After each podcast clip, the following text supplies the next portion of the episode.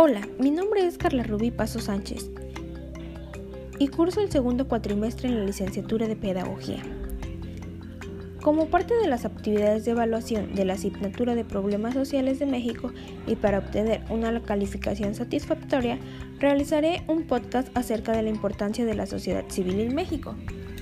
Una sociedad civil es una figura privada en la que dos o más personas obligan a poner en común recursos con el ánimo de repartirse entre sí las posibles ganancias.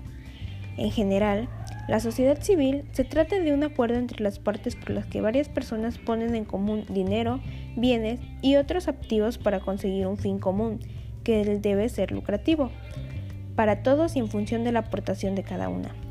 Existen diferentes tipos de sociedad civil, por ejemplo, la sociedad civil particular, la sociedad civil universal y la sociedad de todas las ganancias. Incluso, según la formalización, pueden existir diversos tipos de sociedad, que son las sociedades civiles públicas y las privadas.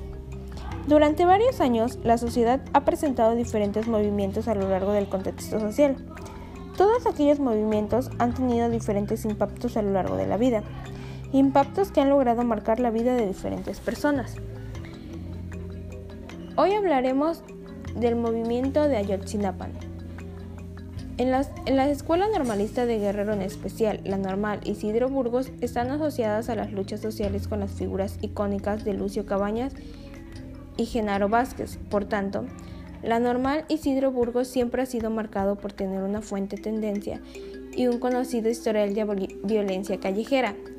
Los alumnos de la normal de Ayotzinapan tenían un historial de secuestro de autobuses para sus traslados, lo que ocasionaban enfrentamientos con la policía.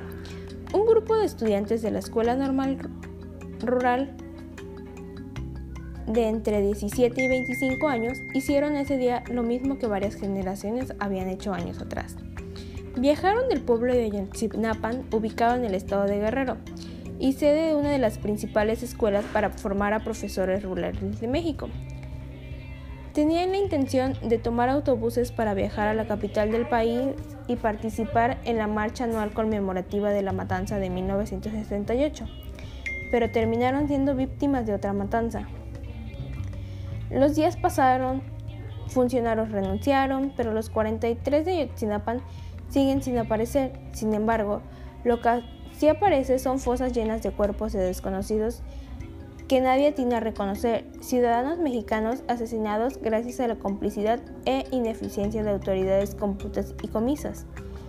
Al día de hoy no sabemos la realidad de los 43 normalistas, que fueron desaparecidos y hoy engrosan la ya tan terrible cifra de personas no encontradas en nuestro país. Hoy el estado de las cosas nos dice que nada va bien, cómo el gobierno federal se empeña en hacer crecer la indiferencia hacia los pobres, la delincuencia que ha permanecido en el gobierno, la corrupción y el cinismo de autoridades cómplices, la desigualdad y la empatía son tan solo una muestra de que nada está bien. ¿Qué es lo que está pasando en nuestro país? ¿Qué estamos haciendo para solucionar esto?